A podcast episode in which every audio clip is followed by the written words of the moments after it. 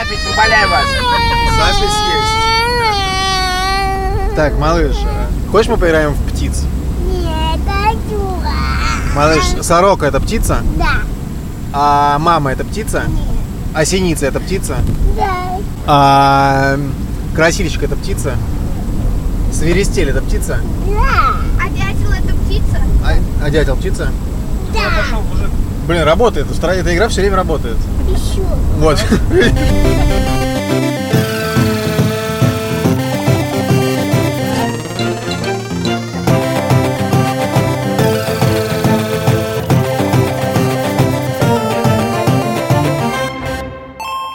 Привет, это подкаст «Деньги пришли». Мы его ведущие, я Саша Плеван. Я Олег Красильщик, привет. У нас э, есть друзья и партнеры, и про них тоже нужно рассказать. Давай я быстренько. скажу, мне жалко тебя. Давай я скажу. У нас есть партнеры либо-либо, студия подкастов. У нас есть партнер Альфа-банк. Эм, Почему мне жалко Поливанова? Редкое ощущение. У Сашеньки ангина. Как он собирается записывать час подкаста, я не до конца понимаю. Придется мне в этот раз говорить побольше, чем тебе. Да, наконец-то это произойдет в нашем подкасте. Это второй выездной выпуск этого подкаста. Выезд все тот же, правда, записываемся мы уже в Москве. Это итоговый выпуск про то, как мы съездили на русский юг. Русский юг. Русский юг. Мы ничего не планировали. Это важно понимать, когда вы будете критически оценивать все, что мы говорим. Потому что случилось все так. Где-то за недельки, наверное, две до майских праздников, а может даже меньше, я понял, что мне надо ехать в Воронеж по делам, по работе. Потому что в Воронеже сидит служба поддержки Яндекс.Лавки, и я там никогда не был, и мне надо было съездить. И мы что-то с Сашей разговорились, мы собирались в этом э, сезоне сделать несколько выездных выпусков, и Саша сказал, давай в Воронеж запишемся тогда. Я сказал, ну что в Воронеж, я вот так буду на несколько дней, давай где-нибудь еще. Посмотрели на карте, увидели, что рядом есть Ростов, от Воронежа до Ростова ночной поезд идет, из Москвы до Ростова самолет летает. Потом Саша сказал, давай я возьму Таньку с Марусей. Я сказал, а давай-то возьму Леву с Яшей, чем я хуже. А потом я подумал, а чего бы нам не э, из Ростова куда-нибудь поехать, майский праздник, делать все равно нечего. Возьмем машинку, куда-нибудь поедем. А потом мы подумали, вот есть Олеся Шмагун и Вова Цибульский, их дочка Соня, которые, значит, наши друзья. И Поливан сказал, конечно, давай позовем, они в любом случае откажутся. Мы позвали, они немедленно согласились, и в результате мы две недели искали двух, э, машину на 9 мест в Ростове. На 8 мест много минивенов, на 9 мест мало минивенов, потому что 8-местный от 9 мест отличается тем, что спереди сидит 3 человека, там должен быть такой диванчик. Вот. А на 10 мест это уже микроавтобус и другая водительская лицензия. И девятиместных э, микроавтобусов очень мало. Это не самый интересный факт, если вам не нужны девятиместные машины. Я вас поздравляю. Короче говоря, с помощью очень добрых людей, которые долго помогали, всем Ростовам, мне кажется, искали эту машину, в Ростове не нашли. Машину нам пригнали из Краснодара. Давай с нее начнем. В целом мы рассказали историю про Патрубок. то, как мы ее па- патрубок чинили, но мы не сказали, сколько нам машина-то обошлась. Да что, она нам обошлась 1030 рублей примерно на 7 дней, это совсем немного. Бензин 35 получится, там еще за, залог типа 10 тысяч. Мы у этой машины составили рейтинг поломок. На пятом месте у нас стоит проблема не закрывающихся и иногда не открывающихся дверей. Почему она на пятом месте? Потому что, в принципе, дверей в этой машине было много. Какая-нибудь, да, откроется. Какая-нибудь, во-первых, да, откроется, ну и, а если она и откроется не вовремя, но она там просто все время лампочка мигала, ты едешь, едешь, и вдруг лампочка начинает мигать, что дверь открыта. Ну, она чуть-чуть, ну, замочек отошел, ну, не беда, короче. Четвертое место — это сломанный USB. То есть нельзя было заряжать телефоны. Да, это бесило. Это подбешивал, поэтому это больше подбешивал, поставили мы это на четвертое место, да. На третьем месте у нас находится парктроник. Парктроник, знаете, он так э, обычно должен звучать, визжать при подъезде к препятствиям. Для этого он, собственно, и существует. А поскольку он сломан, Но, в общем, он просто орал. На втором месте у нас стоит проблема не запирающейся машины. Дело в том, что в пульте машины кнопка запирания просто запала внутрь, поэтому несколько дней мы ездили с машиной, которая никогда не запиралась. Может быть, ключом запирать, но мы решили, а, ну зачем? Да, эта проблема должна была бы выйти на первое место, если бы нас обокрали. Да, Но безусловно. поскольку нас не обокрали, то, в принципе, эта проблема несущественная, Ну и на первом месте стоит проблема патрубка, которую вы уже слышали. которую вы уже слышали, а если не слышали, я просто скажу, что машины, трубы отошли одна от другой, поэтому она ехала со скоростью 70 км в час, и из нее выходило гигантское облако черного дыма, но мы ее решили в первый день просто Ну, проблемы и проблемы. А что нам проговорить про эти проблемы? Давайте дальше. Как и весь наш подкаст в целом, возможно, наше путешествие не окажется вам слишком полезным. И мы ничего не планировали, ехали из города в город, более-менее придумывая маршрут с утра, и у нас не было никакой цели экономить, считать деньги или хоть сколько-нибудь э, разумно их распределять. Гениальное вступление для подкаста про деньги. Ну, в А- принципе, честно говоря, да, это так и есть, да. Это, безусловно, было не очень дорогое путешествие. Это недорогое путешествие. Но тут важно понимать, когда Саша говорит про то, что мы не экономили, тут есть важный нюанс. В большинстве мест, в которых мы были, выбор мест, в которых, например, мы ночевали, определялся не ценой этого места, а в принципе существования этого места. Потому что когда ты ездишь в девятером по русскому югу в майские праздники, твоя задача хоть где-нибудь поселиться. Так в нашу жизнь вошли гостиница «Африка», Геленджик, две звезды. Мне очень понравилось, но она в нашем рейтинге гостиницы оказалась на последнем месте, потому что в номере Поливановых не спускала вода в унитазе и не шла горячая вода, кажется. Не работал телевизор. Ну, это, может быть, к лучшему, было, да. Было пропахшее куревом диван, на котором спала Маруся. Ну, в общем, да, там еще э, у нас был какой-то люкс-номер, в котором просто какие-то заоблачные пустые места. Да, Можно кстати, было в футбол играть. Да, интересно также какая- когда-нибудь проанализировать э, суть слова «люкс» в гостиничном бизнесе Российской Федерации. Не, не до конца ясно. Скорее всего, это значит наличие двух комнат обычно. Да-да-да, еще в нашу жизнь никогда бы не вошла в жизни гостиница «Мандарин». К? «Мандарин»? Мандарин «Мандарин», который очень понравился нашим детям, потому что там есть детская площадка и бассейн, и батут, и воспитатель. и воспитатель. Это гостиница. Как это называется? Пансионного типа. Там у нас был полупансион, но ни завтрака, ни ужина я не видел. Мне Олеся рассказывала, что завтрак состоял из сарделек и э, омлета, которые нарезают, ну, советские. И, и она... она э, ты тоже любишь, смотрю, да? Да. Я люблю сардельки и не выношу омлет. Наоборот. Я люблю сардельки и не выношу омлет. Я наоборот. А ты наоборот, хорошо, я думал, ты меня прорвешь. Мы В общем, можем брать с тобой один завтрак на Да, двоих. да, здорово. В общем, дело в том, что у нас было там три номера, два двухместных, один четырехместный. Двухместный стоил 2000 рублей, 200, а четырехместный стоил 9600. Ты оплатил четырехместный, при этом жил в нем я. Да, спасибо, что ты сказал, я решил, скажу, но думаю, не буду. Ну, Танька перевела мне часть денег за него. Короче, на четырехместный номер полагался завтрак, в отличие от двухместного. В общем, отель «Мандаринка», Мандарин, извините, пожалуйста, существенная разница, видимо. Я очень расстроился, когда приехали, потому что он для меня олицетворял все, что я ненавижу в отдыхе, а именно курортность. Да, это такое многоэтажное здание. Там, мне кажется, раньше было что-то типа общежитие ПТУ или что-нибудь в этом духе. Я, короче, люблю жить, ну, короче, два варианта жизни. Первый вариант — это в городе, второй вариант — это на природе. А отель «Мандарин» Давай называть его «Мандаринка», так лучше звучит. Тебя все равно побьют в Анапе. Поэтому Мы вчера выступили не лучшим образом. Я. Мы записали четыре дорожки, и все они не записались. Дело в том, что мы сказали про Анапу очень много плохого. Да. Кто-то пытается сделать так, не знаем кто, чтобы мы не сказали то, что мы думаем про Анапу. А я скажу, Анапа — это днище. Короче, отель «Мандаринка» в Анапке, э, он- э, находится не в городе, а он как бы на окраине Анапы, посреди каких-то бесконечных строек, заборов и непонятно чего. Меня это очень расстроило. На следующий день уже, когда мы побывали в Анапе, я понял, что надо было жи- жить еще дальше от центра Анапы, просто-таки не в Анапе. Но это другой разговор. Короче, отель «Мандаринка» у нас на пятом месте. На четвертом месте... Не-не, подожди, давай весь рейтинг не будем перечислять. Ну, ты что, не хочешь про гостевой дом Людмилы поговорить? Давай поговорим про гостевой дом Людмилы и закончим на этом. Да, потому что дальше идут более- более-менее нормальные гостиницы, это совсем неинтересно. Гостевой дом Людмилы. Я бы не назвал это гостевой дом Людмила. Это Людмила, Людмила, ее которая дом. на участке в 6 соток отделила 3 сотки, построила там дом и его сдает. Покрасила в розовый цвет, положила ковры, И это очень честная какая-то штука. И когда ты подъезжаешь к гостевому дому Людмилы в Абрау-Дюрсо, он тоже у нас был, появился вынужденно, потому что мы уже были в Абрау-Дюрсо и были довольно пьяны к этому моменту и поняли, что за пределы Абрау-Дюрсо нам точно выбираться не стоит. У нас была услуга трезвый водитель Олеся Шмагун, но даже она не могла бы вести нас километров 100, 200, 300 дальше. О том, что Олеся выполняет услугу трезвый водитель, она узнала на паровозике, проезжающем мимо нас, держа бокал шампанского Абрау-Дюрсо в руке. Я помню этот момент, когда у Олеси изменилось лицо. Но Олеся была абсолютно трезва, for the record, она совершенно, абсолютно ни капли не пила. Олесь, привет. Привет. Скажи, сколько нам ехать до Геленджика? Полтора часа? Ты волнуешься? Да. Короче говоря, ты приезжаешь в такой гостевом дом Людмилы, и соседи Людмилы абсолютно спитого вида какие-то курят у себя на балкончиках, смотрят, не балкончиках, на крылечках, и смотрят, как туда приезжает Людмила. Честно говоря, я поставил гостевой дом Людмилы на первое место, потому что это было самое true, честное место из тех, в которых мы жили. Но на самом деле просто, кроме того, что мы там хорошо отдохнули, утром мы решили, что нас мы только что были с виноградников Гайкадзоры и Абрау-Дюрсо. Мы, на самом деле, вчера были в двух винодельнях. Одна называется Гайкадзор, ее сделал Абрамович.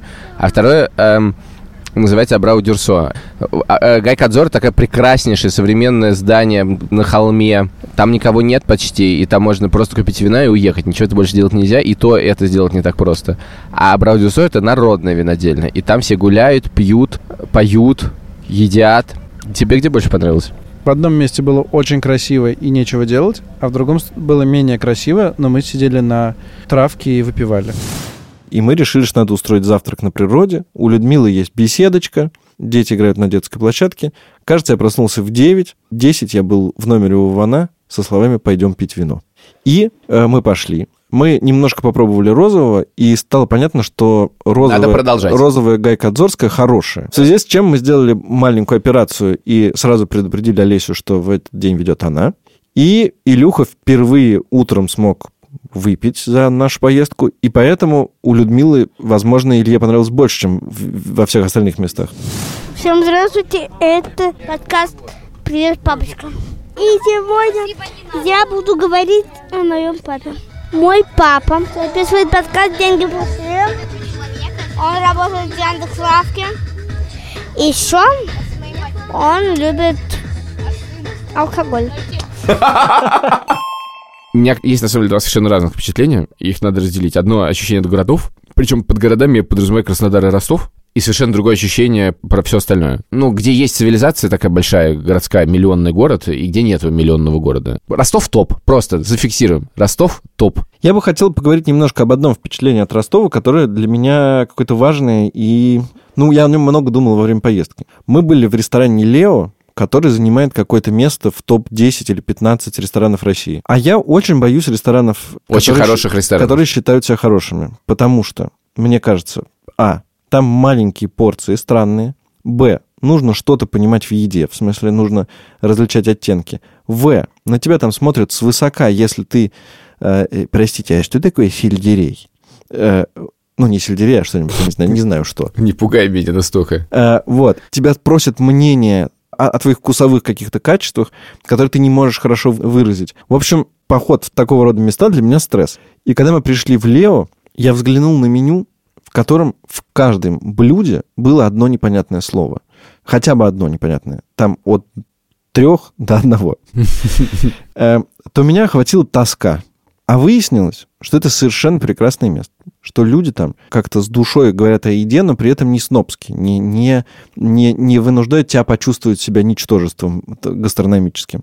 Во-вторых, там было большие порции, там было вкусно, была очень хорошая погода. Мы встретились в- впервые за одним столом, быстро, значит, э, выпили две бутылки вина. Было ощущение, что ты пришел просто в в комфортное место, где тебе хорошо. Это вкусно, это классно, и там комфортно. Там я чувствую себя довольно свободно. Я думал, что я буду очень стесняться себя, как это я пришел в какое-то вот такое место. И еще одна важная вещь. Это, в принципе, недорого. Ну да, ты заплатишь за ужин в полтора раза больше, чем ты заплатишь за ужин в- просто в обычном месте. Но это то, что можно себе позволить. А для меня открылась какая-то дверь, а за ней оказалось не страшно. Это вот э, какая-то приятная штука. Давай сразу из Ростова переместимся дальше. Да, я большое спасибо хотел еще вам сказать, что я понимаю, что матч Ростов-Краснодар... Не вам, Ростов, слушатели, Ростов, мне. Там, Ростов-Тамбов — это невеликое удовольствие. Я попросил всю нашу команду сходить со мной на матч, все согласились, и, кажется, даже кто-то получил удовольствие. Короче говоря, мне почему-то важно было в новом для меня регионе сходить на местный футбол, и я получил большущее удовольствие, мне было очень классно. Я вообще люблю стадионы и люблю посмотреть, как они устроены. А тут еще был такой матч спокойный. Секьюрити почти не было, можно было целиком по Не стадиону... было полиции вообще. Ну, секьюрити были. всё-таки.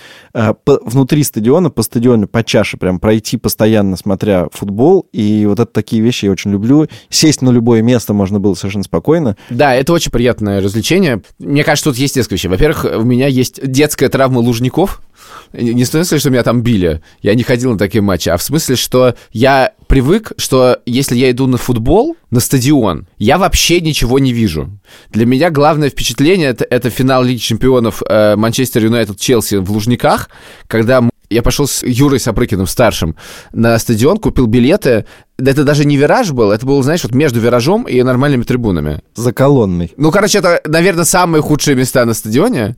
Мы просидели там весь матч, и мы не видели абсолютно ничего, и мы звонили людям, которые смотрят матч в баре, спрашивая, а кто там прыгал и кому дали красную карточку, потому что ничего не понятно. И теперь каждый раз, когда я прихожу на стадион, от того, что я вижу людей, которые играют, меня шок уже сразу же. И надо сказать, конечно, на эти стадионы после чемпионата мира ходить, во-первых, очень приятно. Они реально хорошие, на них комфортно.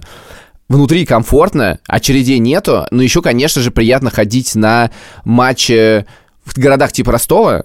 Я на таких, наверное, не очень много, на самом деле, мест в России, где есть, как бы, с одной стороны, хорошая команда, да, с другой стороны, она одна в городе, и это как бы такой городской праздник. Да, туда ходят люди с детьми, приятно, их много. Из- Извините, давайте перейдем от футбола дальше. Я про другое хотел сказать. Вот город, и ты выезжаешь, у тебя пердит машина, и постепенно у тебя начинает меняться реальность, да? Ты в конце сначала ты заезжаешь на Самарское СТО. Мы не знаем СТО, не знаю почему. Короче, те- станция техобслуживания. А, потому что СТО — это станция техобслуживания. Хорошо. А, Извините за этот э, нюанс. И там такая станция техобслуживания, в которой как бы может произойти две вещи. Первая вещь, либо тебе починят машину, либо тебя убьют. Это место можно использовать либо только для двух целей. Вот, на, вот для первого оно сошло, и мы поехали дальше. 300, по-моему, там примерно километров до Краснодара, там, ну, примерно. Сейчас тебя перебью, потому что мы ехали как раз мимо станицы Кущевская. Я И про в- это и хотел И в, рассказать. этот, и в этот момент все мы решили, а что сейчас, интересно, в Кущевке происходит? И начали читать Википедию. Давайте на всякий случай, я уже много раз э, натыкался на эту деталь, что многие люди не знают, что произошло в станице Кущевской, вообще, в принципе. И все-таки маленькая деталь, одно из самых громких массовых убийств вообще современной истории, когда банда Цапков, ОПГ, убила большую-большую семью местного фермера, и там было невероятно кровавое убийство, Очень много дети, детей, очень да. много детей, чудовищная история, мы не будем сейчас в нее углуб- углубляться, но, в общем, место в некотором роде страшно легендарное. Да, и ОПГ действовал с конца 80-х, там тоже есть свои подробности Мгм. о том, как они... В общем, всем известно, что она была. И, короче, даже в Википедии написано. Ну да, банда Цапков сейчас, значит, в, кри- в кризисе, кризисе. но э, ее место заняли другие ОПГ. Да. Это написано в Википедии. Ощущение, что ничего не изменилось, и никто не собирается этого скрывать. И я подумал, если у нас сломается машина в Кущевке, будет тяжело. А еще есть ощущение от того, что когда ты проезжаешь мимо Кущевки, тебя погоняет машина с номерами. Ты думаешь, что за странные номера такие? Приглядываешься, это номера Донецкой Народной Республики автомобильные. А потом номера Абхазия, а потом номера Южной Осетии, а потом номера Республики Крым, а потом мы подъезжаем еще в Краснодарском крае, немножечко все такое цветет, э, и ты проезжаешь, и там какая-то удивительная церковь стоит, абсолютно непропорциональная, темно-серая, за гигантским серым забором. Да-да, ощущение, что это церковь при кладбище, но кладбища еще нет. Ну, и начинаем тоже гуглить, и, ну, это оказывается, что церковь, значит, погибших наемников в Сирии. Это на самом деле меня во всем самое сильное впечатление. Мы возьмем в Москве. В Москве много чего происходит, не знаю, митинги, работа, все кишит, и все разговаривают, и все разговаривают в основном. И ты вдруг приезжаешь на вот этот русский юг, который цветет, все в виноградниках, все в поля засеяны, все цветет, пальмы растут, скалы, море, отдыхать. И ты понимаешь, на самом деле, что вся современная история России, она происходит не там где-то у нас в Москве, то есть она там как бы придумывается, но физически она происходит вот здесь.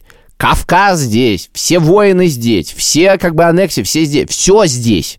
И это прямо кипит тут. И это ощущение, ну, честно говоря, оно мне было лично неприятно, потому что ты, не, ну, наверное, если там поживешь некоторое время, ты можешь тоже с, на- с нашей прекрасной возможностью все вымещать и игнорировать и всем, всем сживаться и с этим жить. Но там это настолько прет, что ты не очень понимаешь, как посреди этого отдыхать. Ты понимаешь, что находишься в, центре, в жернове каком-то. Да, одна из важных песен, которую мы слушали в исполнении Якова, певицы Луны украинской, которая, как Поливанов слушался в слова, она про то, как героиня песни полюбила наемника. Я жестоко, это факт, но и ты убийца. У меня в душе контракт, ну а я как птица. Кровь твою я не увижу, уходи навеки И войну я ненавижу, люди словно реки Я люблю тебя, мой друг. Войны ненавижу, словно вижу тихий луг. Ну, а он весь выжжен. И песня называется «Пальмира». Да, и песня Свейра, и все это как у нас так все складывалось. Это, ну, про- мы говорим про ощущение. Вот это ощущение, которое нас все время преследовало. Не знаю, всех нас, но как бы для меня это как бы важная часть этого восприятия. Почему вот мне было некомфортно в Анапе? Не только потому, что это город без э, архитектуры, без продуманной мысли какой-то градостроительной, без каких-то современных вещей, которые как-то его немножко облагородят. Анапа застыла вот в этом э, месте, значит, э, с тиром, не с самым свежим морем. Столовками, пляжем, столовками, громкой столовками, музыкой, и, да, и, шашлычными и 5D-кинотеатром. и даже там прекрасная деталь, что там стоят шеринговые самокаты на пляже из тех же компаний, которые есть в Москве. Только там Их охраняет мужик. их охранять мужик, и брать их надо все равно у мужика. Да. Короче, не про это я все хотел сказать, а хотел сказать про то, что я чувствовал себя некомфортно из-за того, что ощущение, что здесь какие-то другие люди, они вот как бы та большая Россия, которую я совершенно не знаю и которой я немножко побаиваюсь, потому что она выстроена в основном для людей, которые туда получают путевки от предприятий, от воинских частей или от чего-нибудь еще. И они вот ходят и знакомятся. По обрывкам прям фраз можно услышать. Да, я из 11-й бригады, 7-я рота. Говорят, ну у вас там вообще жесть. Ну что-то вот, мы просто шли мимо. Ну да, да, да, МЧС, да. Да, но меня на 5 недель сюда отправили. Я второй день хожу, не знаю, что делать. Но в любой момент могут обратно, если пожар, например, будет. Люди, а, ты видишь, что они просто другие. И у меня нету какого-то ощущения э, Общности. общности и контакта. Не то, что я плохо к ним отношусь, не то, что я думаю, что они плохо ко мне не от- относятся, я думаю, что они про меня вообще не думают никак. Но ощущение какого-то настороженности первого контакта. Я все время ходил и проверял свои чувства на... У меня был внутренний критик, и я проверял свои чувства на снобизм и русофобию. Вот. Потом я подумал две вещи, что снобизм, безусловно, конечно же, в этом присутствует, и нельзя его скрывать. Он точно есть. В смысле, я сейчас не говорю, что это хорошо, я говорю, что просто как бы надо признать, что он в этом, конечно же, есть. А вот русофобия, я решил, что в этом нет никакой, потому что нет никакой причины это любить, и нет никакой причины называть это как бы вот это и есть Россия. Это не так. Это действительно просто неприятное место. Мы сейчас, на самом деле, говорим прежде всего про Анапу, но для нас она некоторый м, Символ, э, символ того, что... там- плохого русского языка. ну да, потому что на самом деле Анапе просто этого критически много, а в других местах этого чуть поменьше, но есть еще другое. Ну, это есть везде. Вот назовем это, вот в реале в Анапе вот это ощущение, у меня было ощущение, что вот ты знаешь, приезжаешь в какой-нибудь адок и думаешь, ну, блин, какая-то Анапа. И вот ты приезжаешь в Анапу и думаешь, блин, это какая-то Анапа. Вот, и это действительно Анапа. Я хочу что тут сказать, важная вещь, потому что действительно все, все, что мы сейчас говорим, может быть, сторонним слушателю выглядит м, несколько омерзительно. Я вот что хотел сказать, что у меня нет никакой задачи дружить со всеми и понимать всех, и любить всех, или не любить всех. Это как бы, в принципе, слишком что-то много мы на себя берем. Вот есть люди, да, они военные, у них какая-то своя жизнь. У меня совершенно другая жизнь, и нам совершенно не обязательно сделать так, чтобы наша жизнь была абсолютно общая. Я считаю, что то, что происходит в Анапе, это не связано с людьми, которые туда, честно говоря, ездят. И более того, если ты сделаешь это хорошо, то, что Анапу, они не перестанут туда ездить. И я тебе хочу привести пример места, в котором мы тоже с тобой были в этом путешествии, под названием Парк Краснодар, но его никто не называет Парк Краснодар, его все называют Парк Галицкого. Вот человек взял на свои деньги построил невероятного размера, он в два раза больше зарядья, я проверил парк с невероятным абсолютно стадионом, наверное, я думаю, что это один из лучших стадионов в мире, скорее всего. И это прекрасный абсолютно парк, в нем абсолютно нет ни батутов, ни развлечений, ничего, там все развлечения не природные, да, вот у тебя водопад течет, Не, ну какой-то зеркальный лабиринт там есть, но... ну хорошо, тоже- это все встроено в среду, это выглядит... Это все в деталях сделано абсолютно замечательно. Там невероятное количество людей. Я, честно говоря, не уверен, что там людей было меньше, чем в Анапе. Ну, все же знают, что в парке Галицкого хорошо. Это такое общее место. Любого спроси, о, ну парк Галицкого хорошо. И ты когда туда первый раз приезжаешь, ты думаешь, да, да, там должно быть хорошо. Но, короче, первый раз я столкнулся с тем, что есть очень хороший парк, а есть парк на несколько ступенек его выше. То Ага. есть, э, что очень сложно себе представить, что парк бывает, ну, как бы настолько хорошим. И он превзошел ожидания, хотя я знал, что он для меня, Да. мне он понравится. Я на всякий случай скажу для, для жителей, например, города Москвы, это мое личное мнение, жители города Москвы, которые п- уже избалованы замечательными парками в городе, это не сравнится. С тем, что есть в Москве. Это, правда, ну, какой-то другой уровень. И важно, что он сделал абсолютно с нуля. Последнее хочу сказать э, именно про качество парка, что я не люблю посещение достопримечательностей. Мне кажется, это чудовищно скучно и непонятно, не, честно говоря, не, ну, редко это производит действительно какое-то специальное на меня впечатление. И парк этот, ты едешь как бы на достопримечательность, я к тому же в нем был уже, и ты приезжаешь, это на самом деле ты не воспринимаешь как достопримечательность. Ты попадаешь в некоторую среду, в которой тебе просто хорошо. Да, и это и- не аттракцион. Это среда без каких-то запретительных еще штук. Вот что самое Абсолютно плохое. открытая. Со- со- Хочешь на травку, ложись на травку, да. Да, нет вот этих постоянных, типа, здесь нельзя, это мы не рекомендуем, здесь закрыто, здесь перекрыто, здесь какой-то ремонт идет. Вот. И я просто хочу сказать, что в этом парке, вот еще раз, во-первых, людей было не меньше, чем в Анапе, в котором мы были. Во-вторых, я тебя абсолютно, я тебя уверяю, что там были абсолютно точно такие же люди, ничем не отличающиеся. По путевкам, не по путевкам, МЧСники, военные или московские хипстеры. Те же самые люди, просто в этой среде ты об этом не думаешь. А в Анапе ты попадаешь в абсолютно чуждую, неприятную, фиговую среду.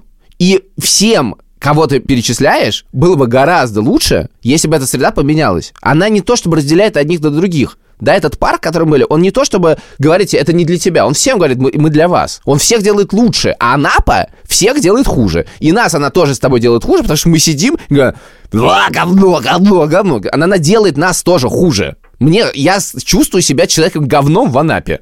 А я надеюсь, что я чуть-чуть лучше. Может быть, Леше пора позвонить?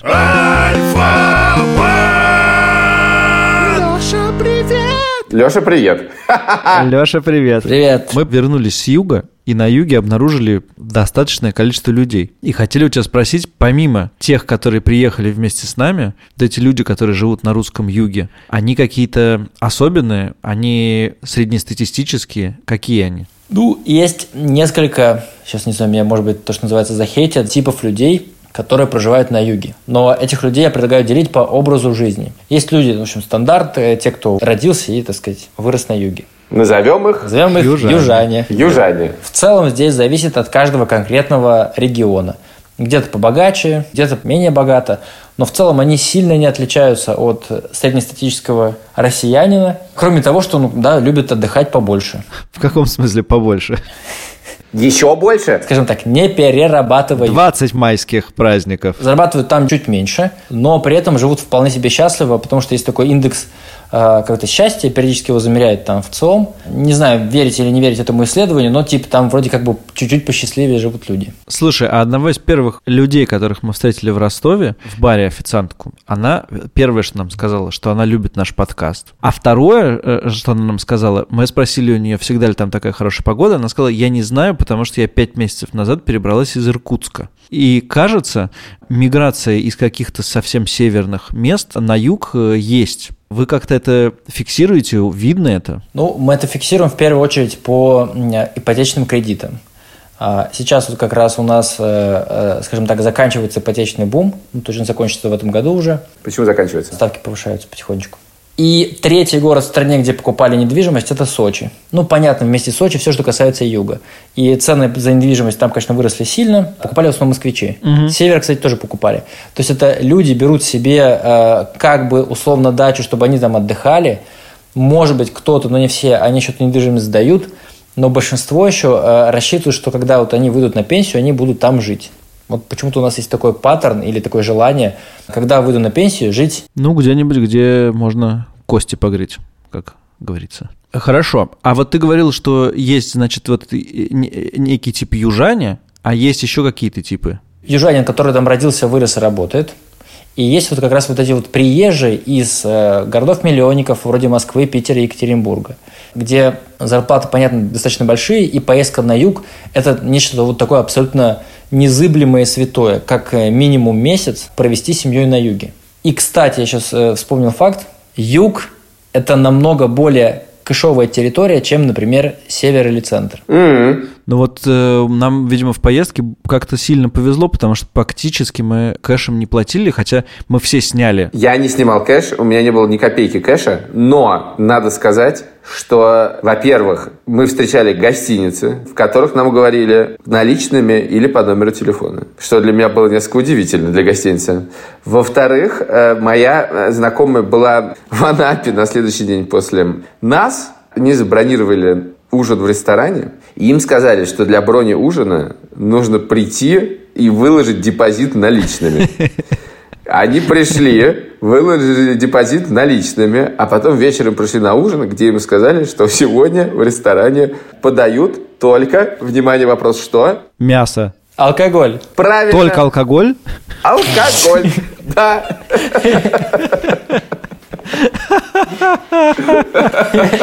Она осталась довольна, надо сказать. Какой хороший ресторан. Один из лучших, Саша, один из лучших. Так сказать, высокой кухни. Высокоградусной кухни, да.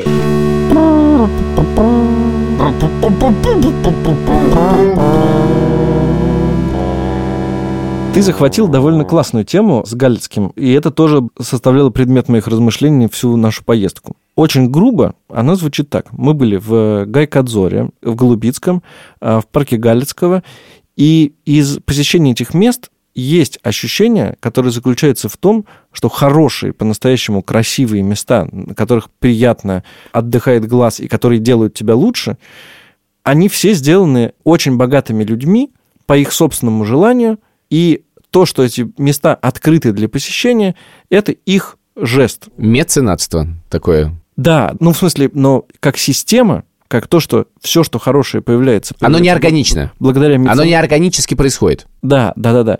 Я пытался все время тебе это объяснить, э, у себя в голове, естественно, что мне в этом не нравится. Какой-то, ну, хорошего слова я так и не придумал, что вот это вот... Короче говоря, я там чувствовал себя вот милостью Абрамовича в Гайкадзоре хорошо, милостью корпорации Белуга хорошо в Голубицком, милостью Галицкого хорошо, а я мне не хочется ощущать на себе милость какого-то человека, мне хочется, чтобы там было просто хорошо. Ну, я это объясняю себе так. Сейчас э, тоже опасная мысль, буду осторожно формулировать. У меня было две мысли. Первая мысль у меня была в парке Галицкого, что мне хочется, чтобы он, значит, захватил среду вокруг себя и постепенно распространялся органически. Что на самом деле абсолютно невозможно, потому что суть парка, то, что его построил один человек на пустыре, Краснодар таким не сделаешь. И хочется, чтобы оно туда расползалось, Одно, скорее, ну, историю, больше, ну, я надеюсь, сейчас не случится, но скорее вероятность, что наоборот случится, и та среда захватит парк, в конце концов. Дай бог не случится. Но больше всего меня это, конечно, поразило в Гайкадзоре. Значит, Гайкадзор, винодельня, как Саша сказал, значит, она сделана, конечно, на деньги Абрамовича. Это такое современное здание, построенное Сашиным одноклассником. Коля, привет. Коля, привет. И он находится в 15 минутах езды на машине от Анапы. Причем от центра Анапы. Если говорить вот от места, где вот эти многоэтажки и ваши резиденции, то это минут 7. И ты приезжаешь, и ты, там такие ворота, причем ворота, они в поле, да, там не огорожены все высоким забором. Холм, виноградники, ты нажимаешь на звоночек и, и говоришь, мы в магазин. И тебе охранник говорит, что все в магазин, что ли? 9 человек, значит. Я говорю, а что, как бы у нас микроавтобус, как бы, ну, я должен высадить кого-то. Короче, мы приезжаем в магазин, и там везде как бы надписи, которые тебе говорят, типа, они такие все настороженные. То есть видно, что это место немножечко держит некоторую оборону от окружающей среды. И оно прекрасное, оно абсолютно замечательное, оно действительно идеальное.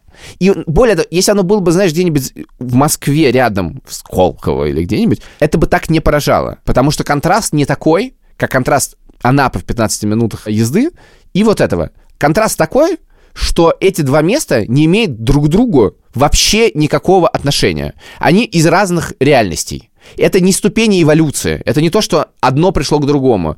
Это просто не связанные между собой реальности. И в этот момент я думаю о том, что я это говорю без всякого удовольствия, это действительно печальная мысль, что на юге очень заметно, насколько мы лишены как нация, лишены некоторой базовой бытовой культуры. Так же, как дворяне делали в 19 веке, английский парк построили, я уверен, что он тоже не имел никакого отношения вообще к никаким деревням вокруг. Но при этом я думаю, что там была эта культура, правда, в каком-то виде. И, ну просто, если не, не приходит какой-то богатый человек или государство, или что-то сверху, и придумывает проект профессиональной архитектуры и так далее, насколько без проекта это ну, плохо выглядит. К сожалению, это плохо выглядит. Я много не понимаю, из чего ты сказал. Во-первых, я просто не понимаю, что такое базовая бытовая культура. Я объясню просто тебе. этого, Давай я, вот этого да, не самый понимаю. простой пример. Вот Давай. самый простой пример. Э, И на самом деле, я сейчас, конечно, утрирую. Например, ты приедешь, в, не знаю, в какой-нибудь Дагестан, и там этой базовой бытовой культуры будет дофига, ты будешь ее видеть, все это будет наличие. Я имею в виду, или ты приезжаешь в Грузию, деревня в горах, она выглядит как деревня в горах. Там не будет, во-первых, гигантских надписей э, на в пластиковых, а во-вторых, там везде можно просто зайти, и тебе местную еду без выдумки, просто местную еду дадут, и она будет вкусная. У нас, возможно, это курортность этого выжигает. Возможно, именно курортный регион это так действует. Но там нету какого-то местного, блин, местного колорита. Да, но местный колорит это мне слово понятное. Ну, Базовая я культура пытаюсь... не, не очень понятная. Базовая культура, я имею в виду на уровне того, как все выглядит, и на уровне того, что ты ешь. Как правило, это с, с этим связано. Оно все либо синтезированное, либо гайкадзор. А курортность, я считаю, просто образцом бескультурья полного. Я должен договорить, что я немножко такие расстрельные вещи говорю, и тут важно много дисклеймеров сделать. Я однажды, путешествуя по Испании, тоже компании, тоже там был маленький-маленький Лева, и мы в- были на севере Испании, в Каталонии, и мы выехали из Каталонии на берег э, французский. И там курортный берег. И я приехал, я был в полном ужасе. Я очень хорошо помню, что мы ходили, поэтому говорю, это какая-то Анапа. И, в принципе, это правда тоже какая-то Анапа. И вот тут очень важно понимать, что все-таки, конечно же, по курорту не- неправильно судить, ну, как бы расширять это все, потому что действительно курорт для меня лично, вот такой классический курорт, это ужас и кошмар. И, ну, в это парк аттракционов в худшем его виде. То же самое испытал я в Лас-Вегасе год назад, когда у меня тоже было ощущение, но я хотя бы мог в покер поиграть. Чего хочется? Хочется, я легко восторгаюсь вещами, очень хочется приехать и восхититься жизнью. А проблема моя заключается, на самом деле, в том, что я там жизни не увидел. Вот это, я говорю, базовая бытовая культура сложно. Я это, можно назвать словом «жизнь». Да, да, да, вот, хорошо. Наконец-то. Жизнь. Р- Гайкадзор, это невозможно назвать жизнью. Это выдуманная штука. Она заживет, конечно. Правда, она прекрасна. Это очень красиво, это очень здорово. Но Анапу, я, конечно же, жизнь, но это жизнь, которой мне совершенно не хочется. Я не хочу ее признавать. Я не хочу давать ей право на существование. Правда, я хочу сказать, это не про людей. Это про некоторое вырождение среды, в которой находятся люди. Очень классно, я играю игру City Skylines, я вообще люблю стратегии, когда строить города. Все стратегии, когда ты строишь города, построены на том, что ты абсолютный, ну как бы не Лужков, не Собянин. Ты бог, очевидно. Ты просто как бы делаешь что угодно. Тебя никто не может выгнать. Ты мэр города на века, и ты хочешь снести квартал, херач сноси. Все зависит от тебя. Там есть некоторые системы э, контроля, но они минимальны. Ты создаешь свой мир. Вот. Э, Дальше представим две ситуации. Когда ты вообще ничего не контролируешь, и когда ты контролируешь вот так вот. Когда ты контролируешь вот так вот, ты можешь создать гайкадзор. Когда ты ничего не контролируешь, получается Анапа. А хочется, чтобы... Это называется, надо договариваться. Вот что это называется. Я немножко устал от этого разговора, возможно, потому что я болею, а возможно, потому что я чувствую в тебе нотки главного редактора журнала «Афиша», которая, собственно, занималась тем, что перестраивала город. И я чувствую, что ты... Взялся за знакомую, да? Э, Да-да-да, так завелся, и очевидно, что для тебя это какое-то возвращение к тому, о чем приятно думать. Последнее я просто про это скажу, про ощущение, что нам потом очень много друзей говорило о том, что мы не побывали в таком количестве замечательных мест. И там мы не были, и здесь мы, и сям мы не были. И какие-то эти места действительно просто хорошие места. И мы действительно очень много где не были, и надо было бы побывать. И, в принципе, туда, конечно, надо съездить еще раз, наверное, без детей, и все это посмотреть внимательно. Для меня в сухом остатке Ростов — это город, куда я буду возвращаться, и оч- очевидным образом, э, и кого-нибудь, может быть, даже возить, показывать. Краснодар, наверное, я поеду либо с Аказией, либо на футбол. Э, На юг э, возвращаться совсем к морю не хочется, и непонятно, что меня туда заставит э, вернуться. э, Ну, но- нам надо съездить в Красную Поляну все-таки. Ну, надо съездить в Красную Поляну, да. Я понимаю, что я не поеду в путешествие вот так вот еще раз, скорее всего. Но я очень хотел бы, чтобы кто-то позвал меня в гости. Не в Анапу, пожалуйста, потому что в Анапу меня уже зовут в гости после того, как я в Инстаграме повыкладывал. И зовут в гости недру- недружественно. Там прекрасный совершенно комментарий о том, что где живет этот красильщик. Нет, там было два комментария, я могу их сейчас. Первый был гениальный, значит, какой-то человек, э, видимо, просто увидел мою сторис про Анапу, и он написал, мне приходит сообщение, мы его найдем, объясним, как надо. Он где остановился? И я просто понимаю, что человек хотел переслать эту сторис кому-то, но сначала отправил это мне. Я говорю, это точно? Он говорит, нет, смайлик, сори. А дальше было сообщение такое. Послушай, парень, Читает по-анапски. если ты был в Анапе и тебе не понравилось, не надо навязывать свое мнение другим. Ты для себя сделай вывод и больше сюда не приезжай. А те люди, которые были в Анапе и им понравилось, они будут приезжать. И каждый живет на ширину своей ноги. Так что если у тебя есть деньги, то езжай в заграницу там и отдыхай, и живи. Вот я хочу сказать про поводу денег и ширины ноги. Про ширину ноги, если это не про деньги, я могу понять. А вот про деньги нет. Там можно, я говорю, там можно с большим количеством денег, которых, наверное, мне кажется, нужно больше, возможно, чем в некоторых местах в Европе, просто тут нельзя приехать. Можно замечательно жить на юге. И это можно сделать лучше. Честно говоря, хочется, чтобы было лучше. Очень красивые виды, невероятная природа. Хочется к ней уважения больше, к природе, например. Мы отлично отдохнули. Мы прекрасно отдохнули. Деньги пришли. Мы рады вернуться. Продолжаются. Мы вернулись полны сил, энергии. Слушайте нас на всех платформах. Ставьте нам оценки. Мы давно не смотрели всякие разные комментарии, поэтому... Слушай, у меня есть предложение. Поэтому, поэтому давайте, давайте их все наваливайте. Давай перестанем в конце выпуска говорить «слушайте нас на всех платформах». Эта фраза лишена смысла. Этим невозможно воспользоваться. Человек уже не мог дойти до этой фразы, не послушав нас. Пока.